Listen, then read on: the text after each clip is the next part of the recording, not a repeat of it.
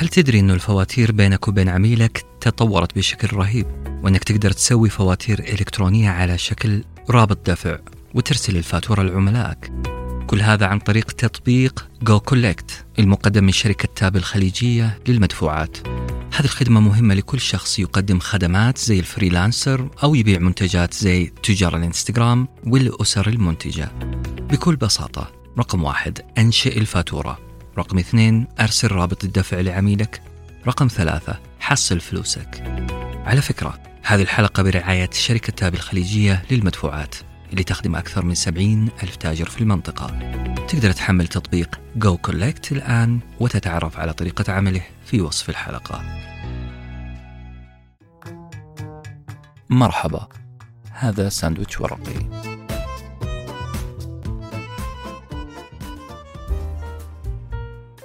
الحلقة التاسعة التحيز للنتائج.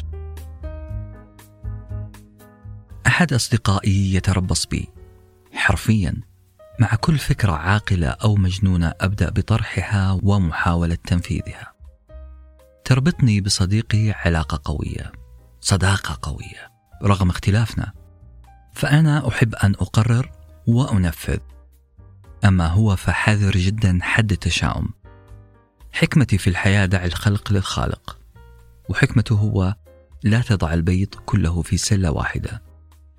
الاختلاف هذا جميل لأننا نكمل بعض. لكن هذا الكلام والود اللي بيننا ما يمنع أنه فعلا بدأ يؤثر علي بحذره الرجل مو بس حذر الرجل ينتظر أي سقطة مني لكي يقول لي جملته الأشهر. أنا ما قلت لك؟ آخر مرة أسمع فيها هذه العبارة كان لما غسلت السيارة خلال الأسبوع الماضي. غسلت السيارة وكنت سعيد جدا بها لكن نزل المطر وأفسد استمتاعي المؤقت بسيارتي النظيفة. صديقي أطلق رصاصاته قائلا. كيف تغسل السيارة ونحن متوقعون في هذه الأيام نزول مطر بصراحة عجزت أني أتعامل معه إلى أن قرأت فصل في كتاب The Art of Thinking Clearly. هذا الفصل بعنوان مغالطة التحيز لنتائج. أو بالبلد البسيط نقول هي ادعاء الحكمة بأثر رجعي. صديقي زي ما قلت لكم شخص متحفظ جدا. يحب يمشي جنب الحيط. أما أنا فأكثر مغامرة منه غير مكترث قراراتي غريبة بعض الشيء. وفي أحيان كثيرة نتائجها وخيمة. الشاهد هنا أن صديقي تعود على أن يتربص بكل مشروع أبدأ به. تتصاعد عيناه وتبرزان وكأنه سلطعون يبحث عن فريسة. تركز عيناه على أي لحظة فشل ذريع يقع فيها أي شخص قام بسلوك جريء. يصدر بعدها جعجعته المحببة إلى نفسي ويقول أنا ما قلت لك. للأسف أنه صداقتنا أنا وصديقي هذا غير مشروطة ومستحيل أزعل منه. لذلك أعترف.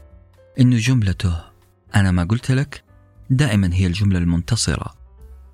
نعم عندما أنظر الآن إلى معظم قراراتي القديمة في الماضي أجد أنها قرارات كانت في غير مكانها. لكن كتاب The Art of Thinking Clearly يقول لا قراراتك لم تكن خاطئة ولا بد من مبدأ الصداقة الحقة مع ماضيك.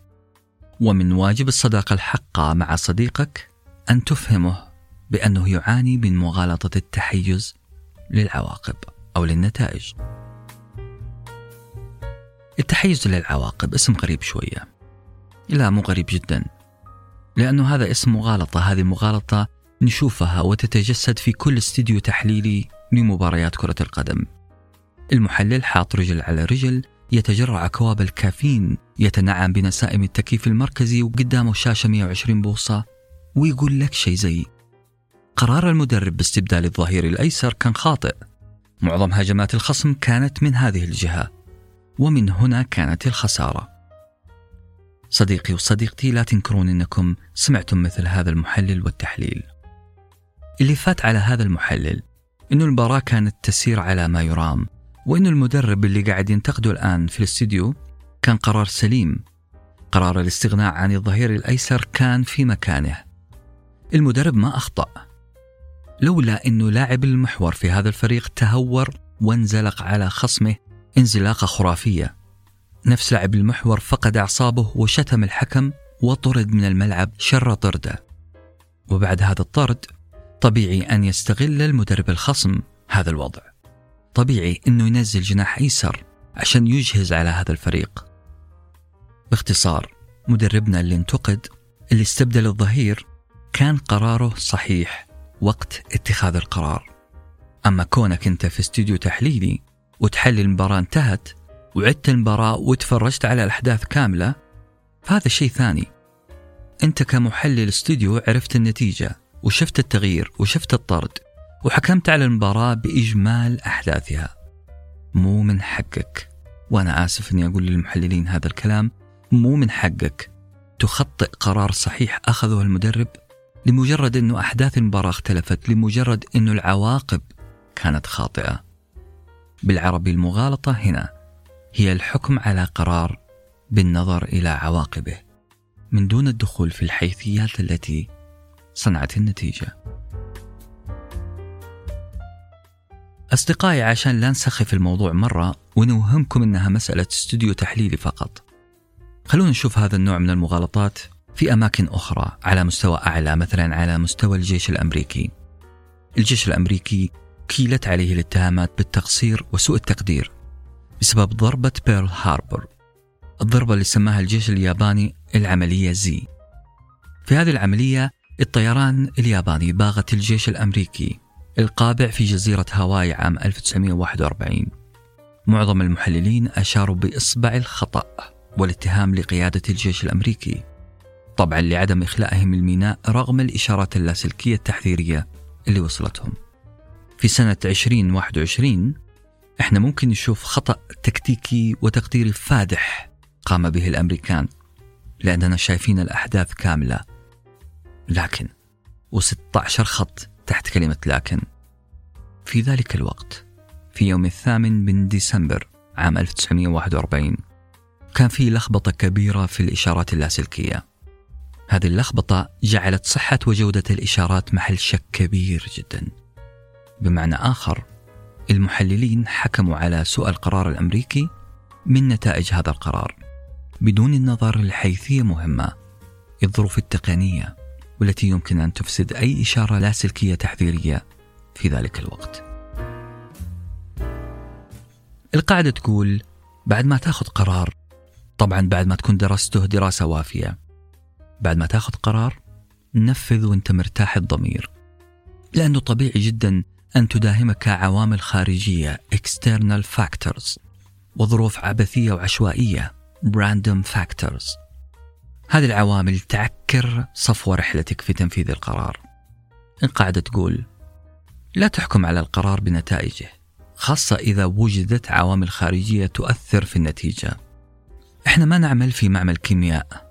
ظروف هذا المعمل قياسية ثابتة لا تتغير. نضيف ذرتين هيدروجين على ذرة أكسجين وننتج ماء. إحنا في عالم مليان مليان مؤثرات تلعب في حياتنا لعب.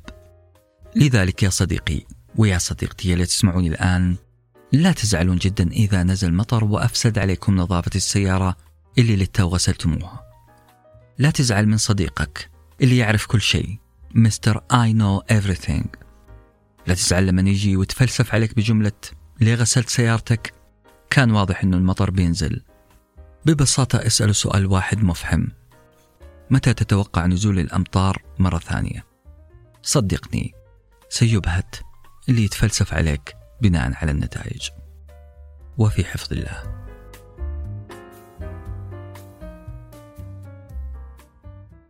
كنتم مع ساندويتش ورقي وجبة معرفية نتشارك لذتها.